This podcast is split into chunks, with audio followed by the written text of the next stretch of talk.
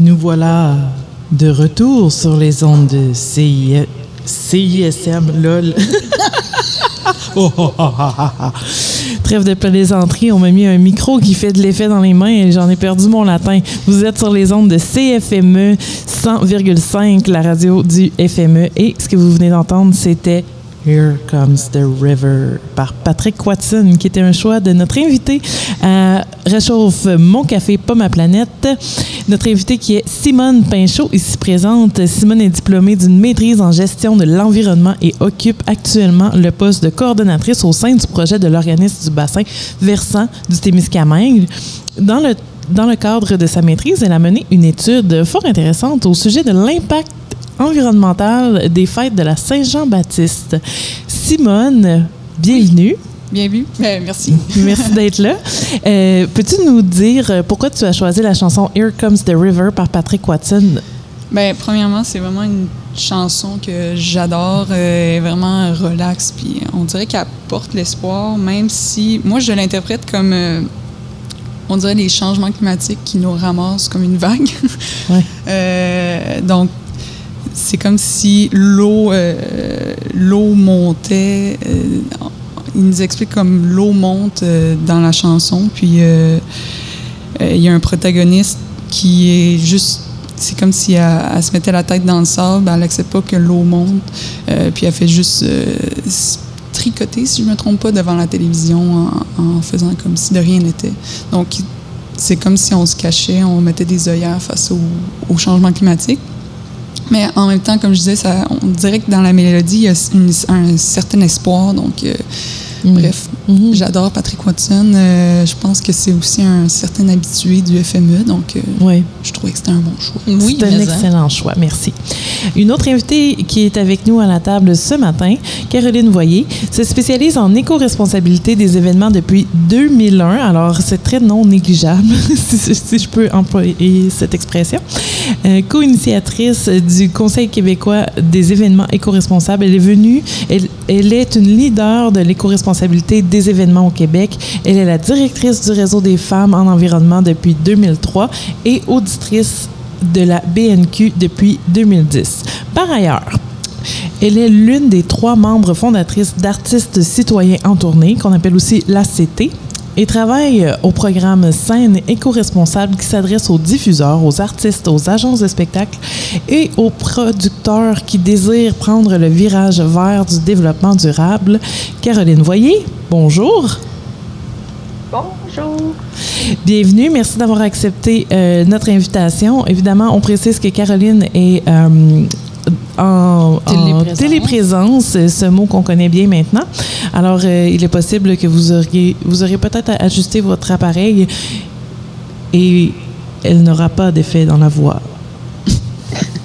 Non, je vais essayer de garder mon micro tout proche. Hey, ça marche, ça. On t'entend bien. Oui. Euh, ben, J'ai envie de vous lancer une première question. En fait, euh, bon, on s'entend qu'un événement, euh, ça a un cycle de vie, pas un cycle de vie, mais en tout cas un, certain cycle. Est-ce que j'en parlais en introduction, mais j'aimerais voir avec vous comment on réfléchit les impacts environnementaux d'un événement selon justement ce cycle-là de la mise en place de l'événement, que ce soit du début jusqu'au montage jusqu'au démontage. Oui, Simone, vas-y. Parfait. Euh, moi, je le réfléchis vraiment, comme tu disais, du début à la fin. Donc, qu'est-ce que ça prend pour faire un événement du début à la fin? Donc, on ne pense pas aux impacts environnementaux seulement durant euh, les 3-4 jours de, de l'événement, mais aussi euh, avant et après. Donc, avant, euh, je pense que tu l'as mentionné, euh, le transport des festivaliers, mais aussi des artistes, tout ce qui est le montage, puis aussi après, donc le transport encore là des festivaliers, des artistes, et aussi le démontage, par exemple l'énergie qu'on utilise pour le démontage et tout ça, puis aussi euh, la gestion des matières résiduelles lors du démontage. Est-ce qu'on réutilise euh, Je pense que le FME réutilise beaucoup d'éléments, puis c'est super intéressant. Et aussi, pendant, il y a plein d'aspects euh, qu'on peut discuter de façon plus précise, un peu plus euh, durant l'émission. Donc, euh, qu'est-ce qu'on vend sur le, sur le site? euh, les verres réutilisables, la vaisselle réutilisable, toute la, qu'est-ce qui est gestion de matières résiduelles, l'accès à l'eau potable et tout ça. Donc, il y a vraiment plein d'éléments. Puis, si vous voulez, après, on peut. De détailler. Oui, exact. Caroline, j'ai envie de te demander euh, avec cette Ah, question-là. J'ai comme oublié un élément. Simone. Euh, aussi, je réfléchis dans ce, ce- ce- cet élément-là et aussi euh, qu'est-ce qui peut être contrôlé par les organisateurs puis qu'est-ce qui peut être contrôlé par les festivaliers. Oui, ça, on va, on, va, on va- Parfait. on va vous revenir avec une question euh, plus pointue. Parfait. Euh, Caroline, en fait, euh, Simone disait que oui, il y avait des impacts en termes de GES, euh, en termes de déchets produits pendant l'événement, mais est-ce que toi, tu vois qu'il il pourrait y avoir d'autres choses réfléchies en amont? Est-ce qu'au sein même des artistes, il y a des choses qui sont déjà là avant d'aller à l'événement, qui sont dans leur pratique à eux? Oui, oui. Ben, je pense que tous les, ça les acteurs qui ont un lien avec l'organisation de l'événement peuvent déjà préparer euh, leur participation ou l'organisation de l'événement pour réduire cet impact-là. Pour les artistes, ça va être de, voir dans le, fil de la tournée l'enchaînement des dates, essayer de réduire les déplacements, essayer de réfléchir aussi à, ce qu'ils apportent avec eux. Euh, Laurence Lafont-Beaune, qui est une cofondatrice avec, euh, avec nous du projet Artistes citoyens en tournée, elle dit tout le temps que c'est juste avoir son petit kit de tournée avec soi, ça fait une grosse différence. Avoir une gourde, avoir un, gobelet à café, avoir des ustensiles, parce que veut, veut pas, en tournée, on va arrêter dans des, euh, dans des restaurants rapides, la restauration rapide, et puis là, ben, on nous propose tout le temps du jetable, mais si on a déjà euh, les ustensiles avec nous et pourquoi pas même une assiette. Je connais des, des artistes qui se promènent même avec leur assiette. Si on peut aller jusque-là dans la prévision, dans le savoir de ce qu'on va consommer. Euh, amener son petit savon, amener son shampoing, ça va faire qu'on va pas à chaque date, donc à chaque déplacement, chaque hôtel, euh, utiliser de- des articles à usage unique. Donc pour les, les artistes, c'est ça. Pour les festivaliers, ben c'est simple.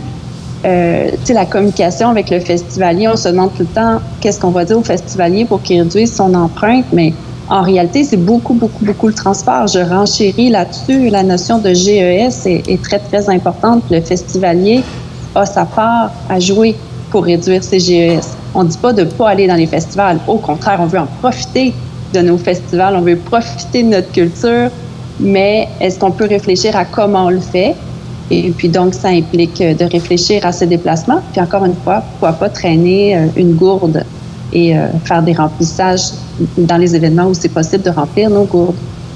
Tout à fait. Puis on demande aussi au festival d'accepter le fait qu'on apporte des gobelets. Tu sais, parfois on se fait, on fouiller, se fait fouiller nos sacs, on n'a pas le droit de bouteille. Là. Ça, se voit parfois, surtout dans des gros événements, peut-être plus internationaux. Là. Donc euh, c'est in- intéressant de voir d'où d'où le mouvement doit partir. Mhm.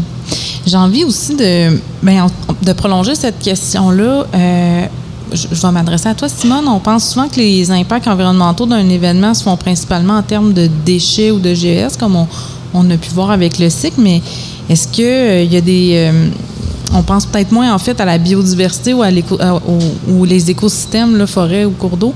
Ça serait quoi les impacts environnementaux qu'il pourrait avoir dans les milieux naturels à la suite d'un événement, par exemple? Mhm.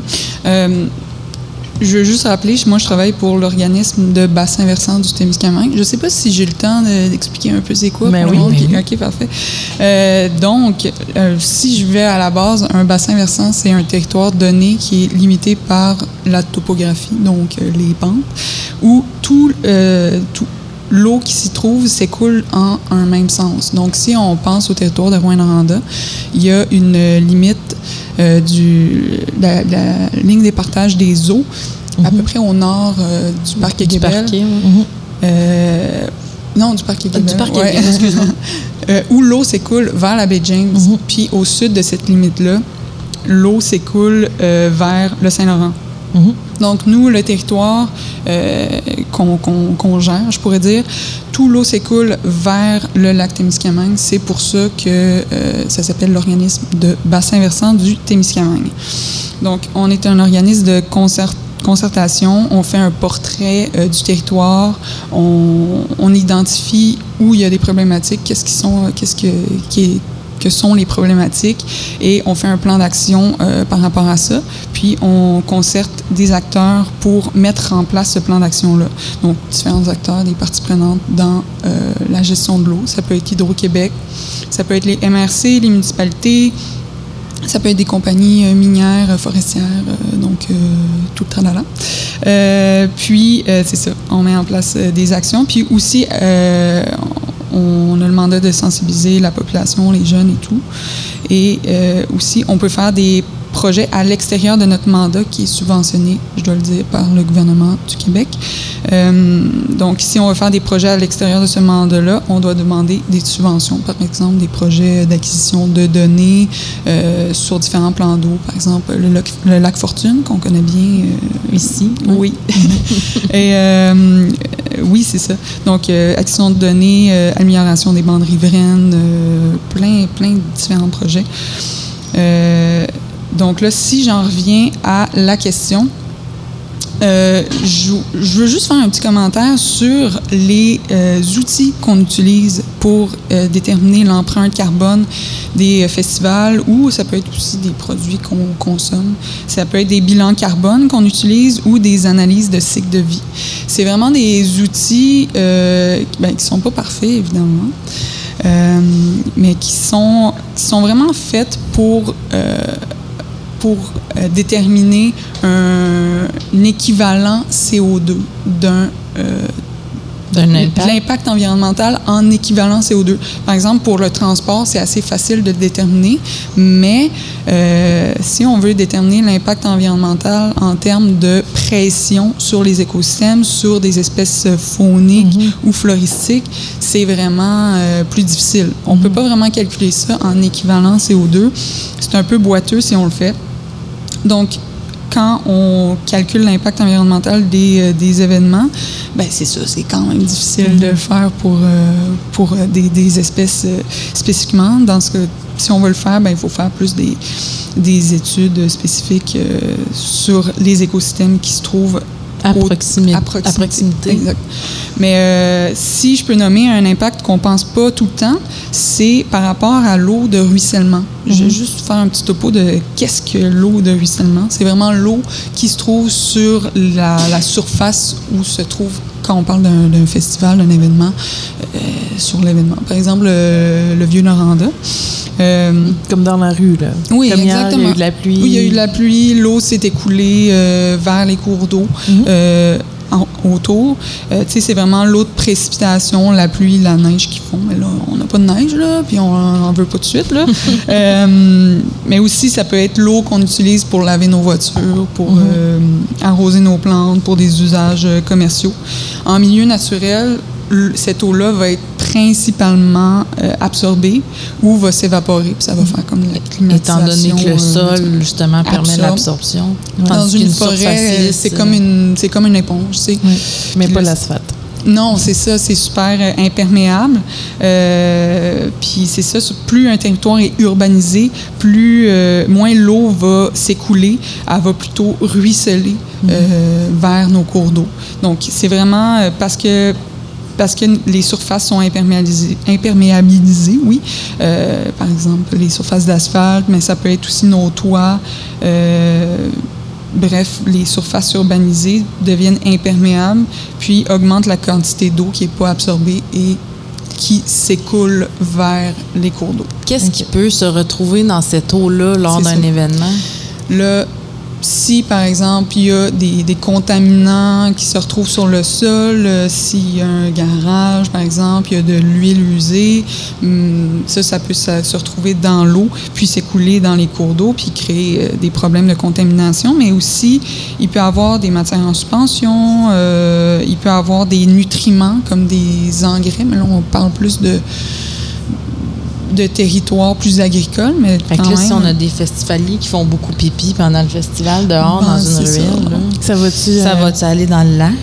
Bien, possiblement. Euh, si c'est très imperméabilisé, puis il y a une certaine pente qui s'en va vers, euh, par exemple, le lac Ossico, bien oui, ça peut se retrouver. Puis c'est ça, si on retrouve des nutriments ou euh, des, des éléments qui peuvent devenir de la nourriture pour les, les, les espèces euh, aquatiques, euh, les plantes, je veux dire, aquatiques, ben c'est ça. Ça, ça peut créer de l'eutrophisation de nos cours d'eau. C'est quoi ça? Je vous explique ça. Je vous explique ça tout de suite.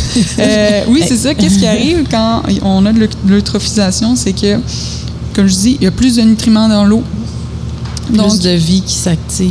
les plantes aquatiques, les algues, euh, les, les bactéries deviennent plus nombreuses, euh, puis les herbivores n'arrivent pas à tous les manger. Donc, il va y avoir une espèce de, de, de- de Déséquilibre. pellicule verdâtre qui va s'accumuler, comme on voit à peu sur les berges, là, Mhm. qui va s'accumuler euh, à la surface de l'eau. Donc là, qu'est-ce qui arrive? C'est que les plantes, au fond de l'eau, ils ont besoin de soleil Ah. pour faire de la pour faire de la photosynthèse. photosynthèse, merci. Euh, Puis là, ils n'ont pas accès au soleil, donc là, ils vont mourir, ils vont se décomposer. Puis là, les, euh, il va y avoir plus de matière organique dans le fond du lac. Mhm. Là, qu'est-ce qui est la matière organique? Elle ben, prend de la place puis il y a moins d'eau. Ben, ben- Pas, pas vraiment, c'est plutôt que c'est de la nourriture pour les bactéries, Ah, comme les cyanobactéries, par exemple. comme euh, les algues bleues. Exactement. Euh, donc là, les bactéries sont, sont comme super contentes. Euh, Miam, mais miam, pour miam, un certain temps, euh, faut- exactement. ils vont manger, manger, manger. Euh, ils vont se multiplier. Puis là, en faisant ça, ben, ils vont utiliser vraiment beaucoup d'oxygène Oui. dans le lac. Donc là, une demande très croissante en oxygène. Donc, il va y avoir moins d'oxygène dans l'eau, moins d'oxygène dissous. Puis euh, les, les- les animaux, les poissons par exemple, qui vivent dans l'eau, ben, ils vont en souffrir de ce manque d'oxygène-là. Euh, donc, vont cesser, va avoir une pression sur les, les écosystèmes, va, euh, ils vont cesser de, se reproduire, par exemple. Puis, euh, tranquillement, un lac va devenir un marais. Mais ça, c'est un phénomène naturel, Naturel. Mais ça, qui va se passer sur un très, très long terme. Mais nous, en tant On qu'humains a- on qu'on est, accélère. on accélère vraiment, vraiment beaucoup ce phénomène-là en leur filant, en bon français, des nutriments. Un peu plus. Euh, Une question à, à part, là, peut-être que tu n'auras pas la réponse, puis c'est fort possible, là, euh, mais Fort euh, possible. que- connais-tu euh, connais-tu le lac Édouard, euh, Rwanda? Oui, ben c'est ça, là, on le voit, là. Ben, c'est ça que j'allais à- dire, oui, oui, parce oui. que fut un temps, au début de la De la vie. colonisation du coin, le lac Édouard était suffisamment grand pour qu'il y Faire a un pour- portage. pour- c'est ça pour qu'on on y arrive en, en chaland ou en, en embarcation. Mhm. Puis là, les, les pionniers, dans le fond, qui arrivaient, par exemple, de Ville-Marie, arrivaient par le lac Édouard, puis là, ils prenaient leur embarcation, puis ils faisaient du portage jusqu'au lac Ossisco. De là où la toponymie de la rue du portage. Exactement. La légende veut que les pionniers passaient par ce- cet endroit-là pour euh, se rendre à, à l'autre cours d'eau parce qu'avant, on se transportait euh, par les voies des eaux pour euh, venir ici sur le territoire de la témiscamingue Donc, mais là, quand on va au, au parc botanique à Fleur d'eau, Oui. ce lac est un étang. Mhm. Et puis de la swamp, là, littéralement. là. Alors, euh, moi, je m'imagine pas faire euh, de la planche à pagaie sur, ce lac-là, même pas. là. Alors, euh, euh, est-ce que c'est l'activité humaine qui a réduit... euh, si on regarde là, sur Google Maps, par exemple, Ouais. on regarde à peu près le territoire où Ah. l'eau s'écoule vers le lac Édouard, c'est fortement urbanisé. Donc, on peut se dire qu'il n'y a pas beaucoup, par exemple, il n'y a pas beaucoup de, de, de- de- d'endroits qui sont euh, ben, ça, qui sont restés euh, à l'état naturel, qui peuvent agir comme une éponge, puis aussi une éponge filtrante. Donc, euh, Qui va absorber l'eau de ruissellement avant que ça se rende Oui. au plan d'eau. il va, il va l'absorber et le filtrer. Mhm. Donc là, Ah, l'eau, tout l'eau qui est autour, ben, va s'écouler vers le lac Édouard, puis euh, c'est ça, va amener tout ce qui est à la surface de, de, euh, des zones urbanisées. Donc ça peut être des nutriments, euh, et tout- des matières en suspension Mhm. et tout ça, comme je l'ai expliqué euh, tout à l'heure. OK. J'ai envie de revenir dans un peu plus au niveau des événements. Euh, en fait, Caroline, euh, ce qu'on parlait, c'est qu'il y avait des impacts qui pouvaient être euh, plus grands que juste le cycle de vie de, de l'événement et que c'est difficile de mesurer en fait l'impact directement sur la biodiversité ou les milieux naturels. Il n'existe pas d'outils euh, qui, est capable de dire qu'est-ce qui, arrive exactement, mais on est capable de mesurer au niveau du, du, carbone ou en tout cas de faire une compensation à ce niveau-là. J'avais envie de te demander, euh, est-ce qu'il existe en termes d'événements des normes qui permettent d'encadrer la gestion responsable des événements?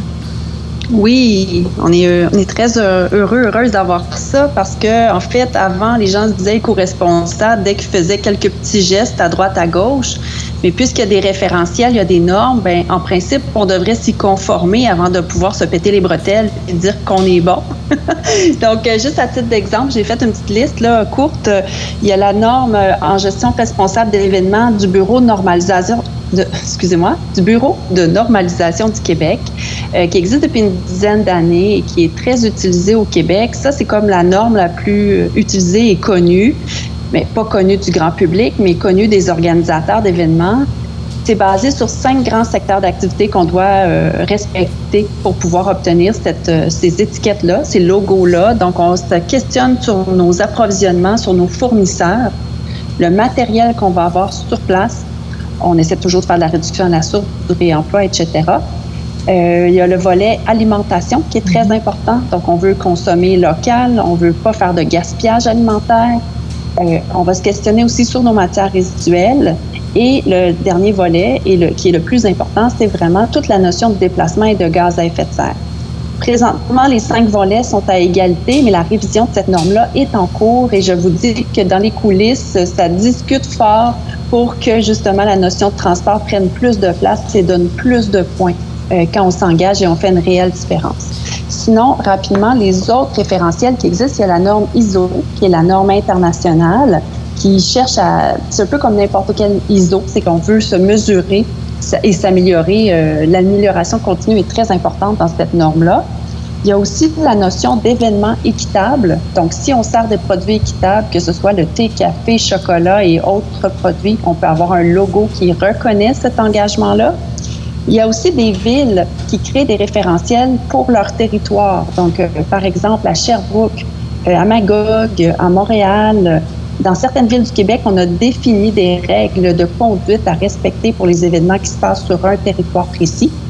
Euh, il y a aussi le modèle d'évaluation des pratiques sociales. Donc, si nous, on veut se, se démarquer ou connaître notre, euh, nos, nos forces et nos faiblesses au niveau social de notre événement, il y a un outil qui existe pour se mesurer et se comparer aux autres événements. Donc, tout ça, c'est des outils en quelque sorte. Oui, c'est pour se qualifier en fonction de critères, mais moi je le vois beaucoup, beaucoup comme organisatrice d'événements, comme une façon de regarder ce que les autres font, essayer de me qualifier en fonction de ces critères-là, puis de m'améliorer de fois en fois. Moi, j'ai deux sous-questions pour toi, Caroline. oui.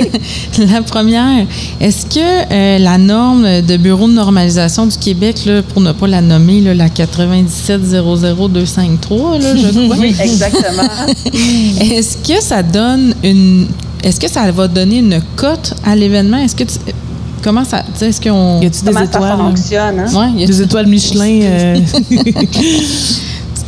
Jusqu'à maintenant, ça fonctionne avec des pointages. Donc, à chaque fois qu'on fait un choix éco-responsable de plus, on gagne des points. Ça va nous qualifier niveau 1, 2, 3, 4 ou 5. Euh, souvent, les gens me de- demandent qu'est-ce que ça donne? Pourquoi on ferait ça?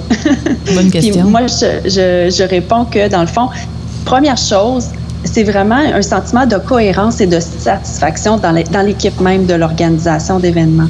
C'est le fun d'être enfin reconnu pour les efforts qu'on fait. Tu sais, on, on met des efforts pour vraiment bien faire les choses. Ben là, ça, ça se, on se qualifie et puis on peut se dire, ben hey, on a réussi quelque chose, on a un logo qui l'atteste.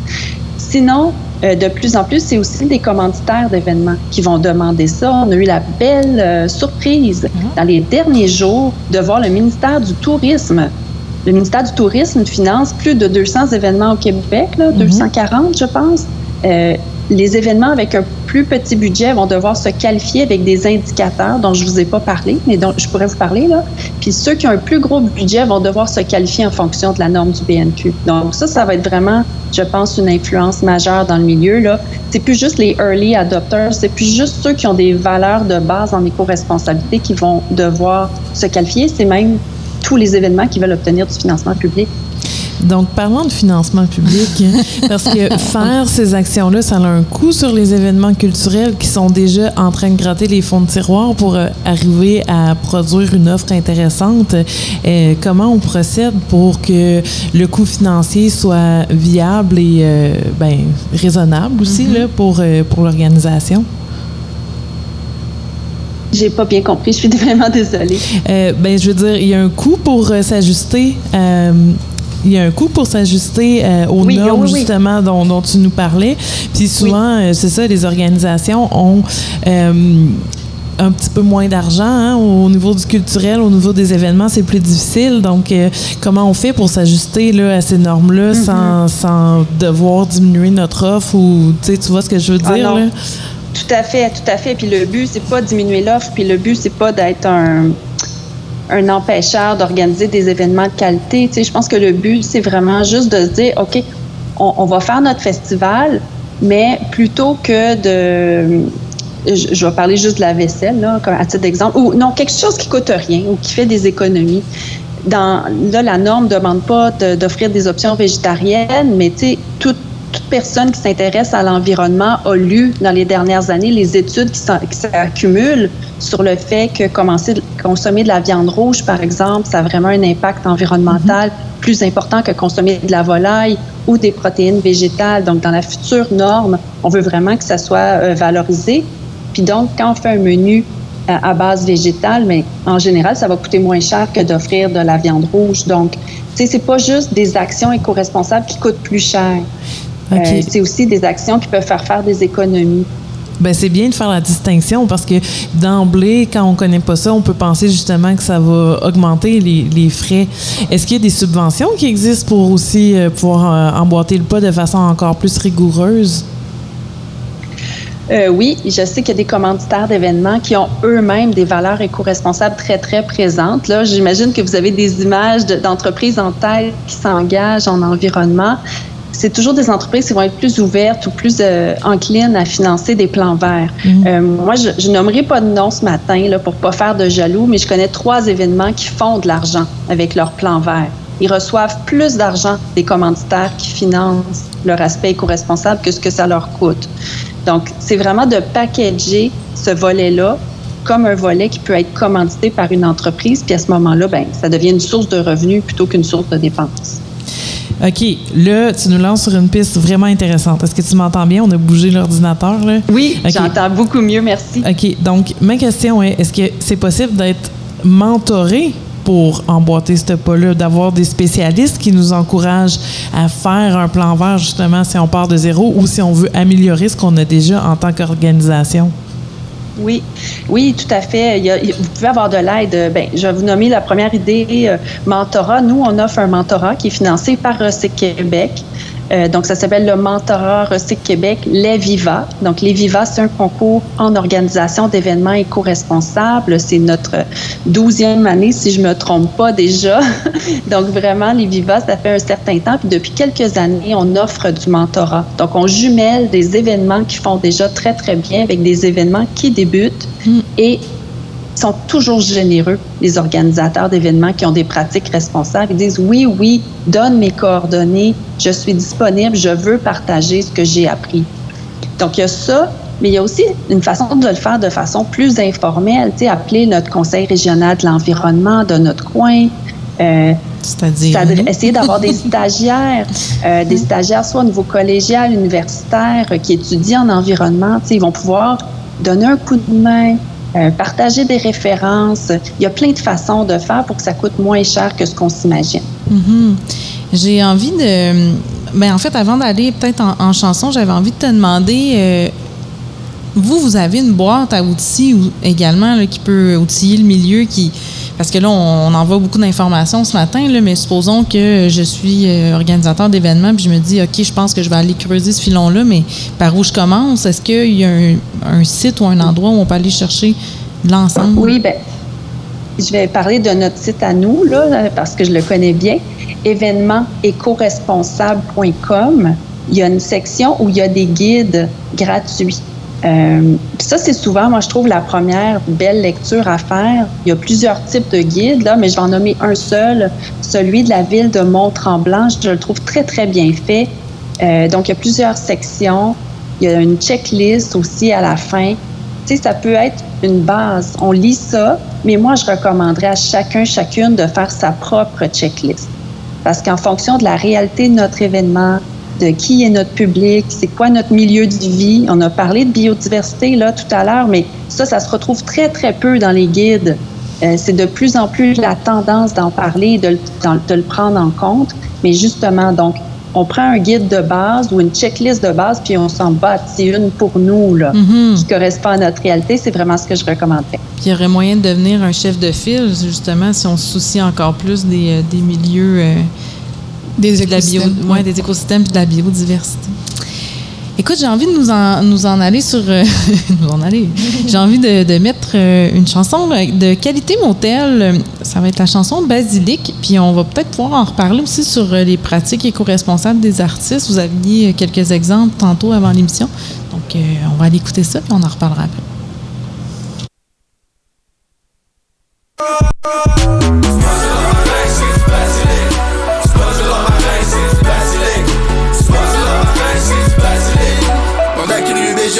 Peux-tu vous dire combien j'aime le basilic? Yeah. Fight à coup de knife avec les gars du schlag. Late night, on shoot dice devant le mode stade. Speeding dans la Kia, beat up de Guilla de page. Sans même sneaker peak au kilométrage. Jean-Claude Van Damme, karate chop beats. Sac de blow, black van, Adderall speed. Manolo, Ramdam, caméra speech. Alcoolo, Batlam, crash the char plus. My faces, basilic. Basilic. Sponsor on my faces, basilic. Sponsor on my faces, basilic. Sponsor on my faces, basilic. Sponsor on my faces, basilic. Sponsor on my faces, basilic. Pack de players pour mes payeux d'être cancéreux. J'mange l'alligator, j'check un vegan red dans les yeux. Grand marnier liquor dans mes raisin brand dans mes œufs. Grand cap de niaiseux d'être qui m'insulte dans mes yeux. Black clothes, j'étais un cat post à l'arrêt de bus. Average Joe qui est capable de flow mieux que cannabis. Sean Price, Sean Paul, tant que le track il bûche. Pas un mosh pit si tu te smashes pas la clavicule. J'aime le basilic comme j'aime personne. C'est pas juste bon d'un c'est bon partout. J'en mettrais dans mon bain, ça goûte bon, ça sent bon. As-tu déjà vu ça, du romarin Ben non, ça se peut pas, c'est juste le basilic qui fait ça. Le romarin, c'est bon contre les piqûres de scorpion? Non, pas en tout. Le romarin, c'est pas bon pour ça. C'est pas du romarin, c'est du Get it right, on vient scrap le vibe. On drive by l'équipe du maïs de la place Versailles. Nul s'est découvert comme Eric avec le zip ouvert. Mesmer, Salvaille, graine à l'air, Jedi Mind. Dumb down les références parce qu'il y en a plein qui cassent pas. Drinking in Villeray, mon AKA c'est James Di Salvia. On a roll, j'viens te noyer, make it rain sur ta jolle. Y'a pas un gros, y'a pas un moyen, y'a pas un mince qui m'accote. J'aime pas euh, la sauge, j'aime le basilic. J'aime le basilic. C'est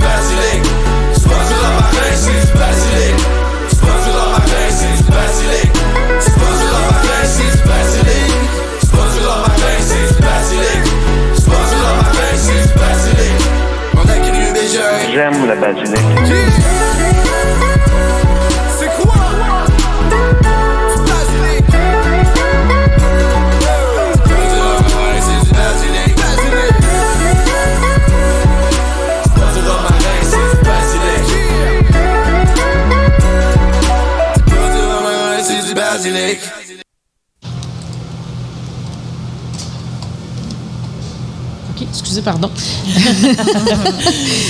Donc, c'était Qualité Motel avec Basilic. Euh, on en parlait tout à l'heure avant l'émission de, ben, Qualité Motel, comme quoi ils adoptent des pratiques éco-responsables. Est-ce que vous pouvez nous en parler un peu, Caroline, sur des exemples de ce qu'ils font dans leur, euh, dans leur tournée ou autre? Oui, je peux, commencer puis laisser euh, Simone compléter. Euh, nous, on a eu la chance d'avoir un bel, euh, appel de France Basilic, justement, dans le groupe, parce qu'ils se sont tous donné des surnoms. Là. Et puis, ils nous demandaient justement comment mesurer l'empreinte carbone de leur tournée. Je vous parle de ça, ça fait quand même plusieurs années qu'ils communiqué avec nous. Puis, on avait calculé avec eux l'empreinte carbone d'une première tournée. Puis, cette réflexion-là les a amenés à se dire, OK, mais comment on peut faire autrement? Pour être 100% cohérent avec nos valeurs et de là l'organisation de la virée du Saint-Laurent, donc qui est une tournée qu'ils ont faite en, voilier pour vraiment réduire au minimum les émissions de gaz à effet de serre. Donc, ça fait deux euh, tournées. Euh, je me demande même s'ils ne sont pas rendus à la troisième année de cette virée du Saint-Laurent-là. Et ils ont même développé, non seulement ils ont voulu travailler sur leurs impacts à eux, mais ils ont développé des guides, euh, par exemple un guide du festivalier éco-responsable. Donc, je les trouve vraiment, vraiment le fun dans le fait de, de leur vision 360 degrés. Comme je mentionnais juste avant dans l'entrevue, moi, je pense pas que tous- tous les artistes vont pouvoir faire ça, et surtout pas en hiver, mais je trouvais ça vraiment le fun de pouvoir euh, réfléchir et aller au bout de leur idée. Je trouve ça intéressant que tu parles du guide du festivalier. Ça m'amène aussi à, à vous demander, mais puis on peut peut-être en parler, Simone.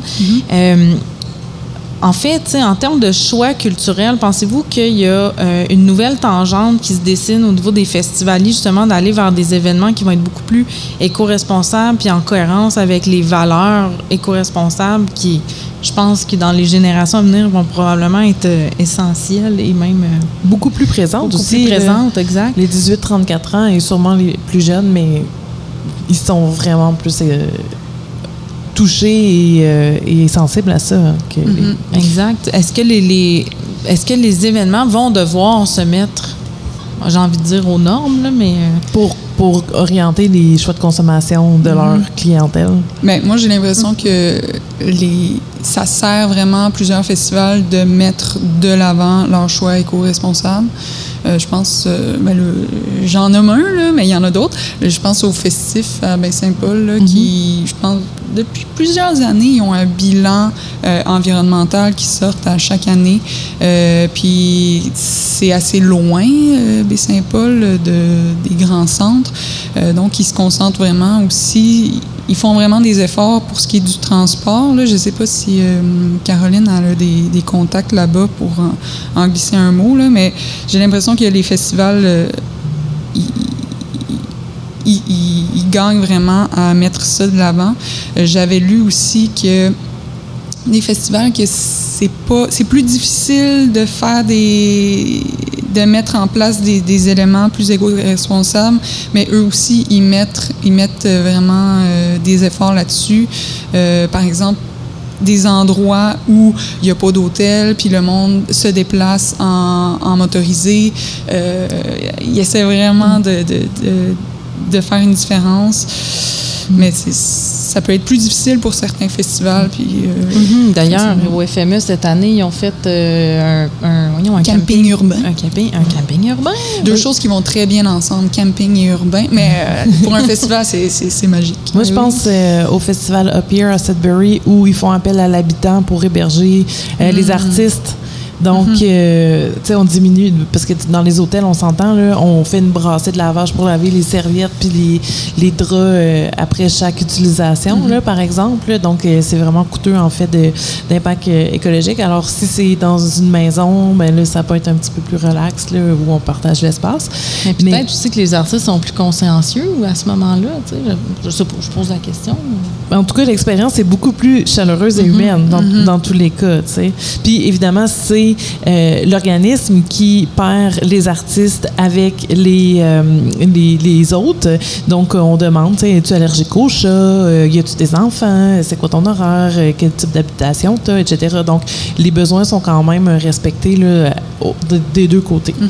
Euh, J'ai une question pour toi, Simone. Oui. On est au Festival de musique émergente ou, comme dirait Serge Brideau des Hôtesses d'Hilaire, le Festival de musique éclectique, parce que l'émergence euh, a le dos large. Mais en tout cas, éclectique, c'est un bon mot. Euh, il fait dire que s'il y a un changement de nom, il faut lui donner le crédit en passant. Donc, on adore ce festival-là, on a du fun. c'est un festival à très grand déploiement avec des artistes internationaux. Euh, toi, selon ta vision d'écologiste et de personnes qui travaillent euh, dans ce milieu-là, aurais-tu une critique constructive à faire pour justement amener la euh, démarche éco-responsable un petit peu plus loin, par exemple? dans- Euh, oui, ben moi j'ai remarqué personnellement, mais c'est sûr que là ça va pas s'appliquer au transport qui est, je pense, une grosse part de l'impact environnemental de tous les festivals, mais peut-être encore plus le FME parce qu'il y a beaucoup de monde qui se déplace. Euh, en fait, j'en aurais deux par rapport au transport. Ça pourrait être, euh, en fait, je sais même pas s'ils le font déjà, mais possiblement, je ne sais pas s'il y a des enjeux de gestion par rapport à ça, euh, de privilégier les festivaliers locaux. Comme ça, il y aurait moins de transport, possiblement. Je dis ça de même. OK. Euh, puis aussi, ce qu'ils vendent sur le, le terrain du festival, j'ai remarqué au niveau de la bière qui était en canette, Mhm. ça pourrait être super intéressant. Il y a déjà des éco-cups, Ouais. de le mettre en fût. Ouais. Euh, encore là, je sais pas si ça a déjà été fait, puis ils se sont rendus compte qu'au niveau de la je- au niveau de la gestion, c'est plus difficile, mais euh, pour leur impact environnemental, ça serait vraiment intéressant. Personnellement, j'ai déjà fait euh, des analyses de cycle de vie dans une autre euh, vie. Des cycles de vie dans oui, oui, c'est ça. Sur l'impact environnemental des contenants de bière, puis on s'est vraiment rendu compte que la canette, même si les microbrasseries s'en vont vers la canette, Ouais. Parle-nous de la canette, s'il te plaît, parce que moi, je suis une grande fan de bubbly. OK. Vient ouais. en canette. en plus, les boblés sont même pas consignables, ils sont recyclables. Ouais. Fait que ça, c'est. Fait qu'à sur le haha. Le haha, les haha sont, euh, Sont consignables. sont consignables. Ah, OK, Mais- bon, ben, c'est déjà une bonne affaire. parce que je sais qu'il y a plusieurs personnes qui aiment ça. là. Mhm. Ben oui, oui, oui. Euh, ben oui, mais au niveau de la, la gestion pour les microbrasseries, c'est vraiment plus facile la canette, là, parce qu'il n'y a pas de retour de bouteilles. Euh, puis c'est ça, la- le lavage et tout ça, c'est plus, c'est plus difficile. Mais euh, d'un point de vue environnemental, c'est sûr que la canette, c'est plus impactant parce qu'il n'y a pas de réutilisation. On fait refondre l'aluminium, donc ça prend éno- énormément d'énergie euh, par rapport à la bouteille qui est réutilisée minimum 10 fois et aussi par rapport au fût qu'il y a une multitude de, de consommation dans un fût puis aussi ça. le fût peut être réutilisé. Fait que c'est vraiment l'option la moins euh, impactante euh, d'un point de vue environnemental, le fût. J'ai envie de, ben, rebondir en fait avec toi, Caroline, parce qu'on parle un peu ici des choix à faire en tant qu'organisateur dans un festival. Puis, euh, je pense que, ben là, en tout cas, j'ai pas envie de, de voler euh, quoi que ce soit, mais il, me semble que j'ai entendu dire qu'il y avait un outil d'aide à la, à la décision qui était en cours. Une boussole, Je, ben, je sais pas si c'est une boussole, là, comme mais- la boussole électorale. Vous vous situez où, vous? Oui, c'est ça, par rapport à votre impact. Mais Caroline, euh, c'est pas mal la, la question qui va conclure l'émission, mais est-ce que tu peux nous parler un petit peu de cet outil-là? Oui, tout à fait. C'est parce que ça fait des années qu'on se dit, ben on peut agir pour euh, réduire nos matières résiduelles, on peut acheter plus local, on peut euh, euh, manger des, des quantités, pas, pas faire de gaspillage, etc. Puis on se dit, OK, mais c'est quoi qui a le plus de poids écologique dans tout ça? Qu'est-ce qu'est-ce qu'on devrait privilégier? Si on n'a qu'un seul geste éco-responsable à faire, quel devrait-il être ce geste? Et donc, on a mandaté la firme AGECO, euh, qui est une firme qui travaille avec l'analyse de cycle de vie simplifié. Donc, c'est une façon de voir les choses. Donc, avec cet outil d'analyse de cycle de vie simplifié, on a accompagné 11 événements depuis un an, un peu partout au Québec, pour justement voir c'est quoi les impacts qu'on remarque sur tous les événements, etc. Euh, ça a été ramené en équivalent GES, comme on- vous mentionniez tout à l'heure. Donc, euh, l'outil va ramener toutes les décisions qu'on prend sur l'événement en quantité de GES qui vont être produits. Donc, si j'hésite à faire faire mes t-shirts euh, de bénévoles en coton bio ou non, je vais pouvoir entrer les données dans le calculateur et ça va me donner la différence en impact GES à la fin. Donc, ça, c'est un outil qu'on attend depuis très, très longtemps. la, une personne chez Ageco et moi, ça fait 10 ans qu'on essaie de faire financer ça. Et donc, un grand, grand merci au, euh, au Fonds de- du Fonds d'action québécois en développement durable qui a financé cette étude-là. Ça va sortir incessamment. Euh, c'est un outil qu'on veut utile et disponible pour les organisateurs d'événements, puis on pense que ça peut faire une différence. Donc, euh, je suis très, très heureuse que ça puisse se faire. Bien, félicitations pour euh, cette avancée. D'ailleurs, on rappelle que si on veut plus d'informations, qu'on veut faire des lectures, s'informer sur justement là, comment diminuer l'impact éco- écologique en, en tant qu'organisation d'événements culturels, on peut aller sur le site événementécoresponsable.org. Est-ce que c'est ça? Point .com. Point com, Point OK. com. Et pour- si on est un artiste, on peut aller sur Artistes citoyens en tournée. Sur le site d'Artistes citoyens en tournée, il va y avoir des trucs plus, plus destinés aux artistes. Vraiment, il n'y a plus de raison de ne pas passer à l'action. là. Les guides sont là, les références sont là, les chiffres continuent à s'accumuler. Euh, donc, toute l'information est disponible. Il faut juste la volonté, je crois. Et en plus, avec l'outil qui va arriver, ça va être génial parce que les gens vont passer moins de temps à faire des recherches pour savoir quel est le bon choix et plus de temps à organiser l'événement. Et donc, ils vont diminuer leur impact par rapport à l'utilisation d'Internet qui réchauffe nos océans. Oui. Ah, tout est dans tout. Tout est dans tout. Sur ce, euh, on vous rappelle que cette émission était euh, une création du Conseil régional de l'environnement de la BTB-Témiscamingue, le CREAT. À l'animation, c'était Josiane Betté. et moi-même, Claudine Gagné. À la mise en onde, on a Steve Lévesque. Nos invités présentes aujourd'hui étaient Caroline Voyer. Merci, Caroline. Et merci à vous. Simone Pinchot. C'est donc ce qui conclut la suite de quatre épisodes Réchauffe mon café, pas ma planète sur les ondes de CFME 100,5. On vous remercie aussi d'avoir été à l'écoute. C'était, c'est très apprécié d'avoir votre intérêt sur des sujets qui nous touchent et qui vous touchent. Euh, on vous demande de, rester à l'écoute si vous le souhaitez. Euh, il y aura l'émission Ferrarock. Alors, euh, bonne dernière journée de FME. Soyez prudents et éco-responsables. Yes.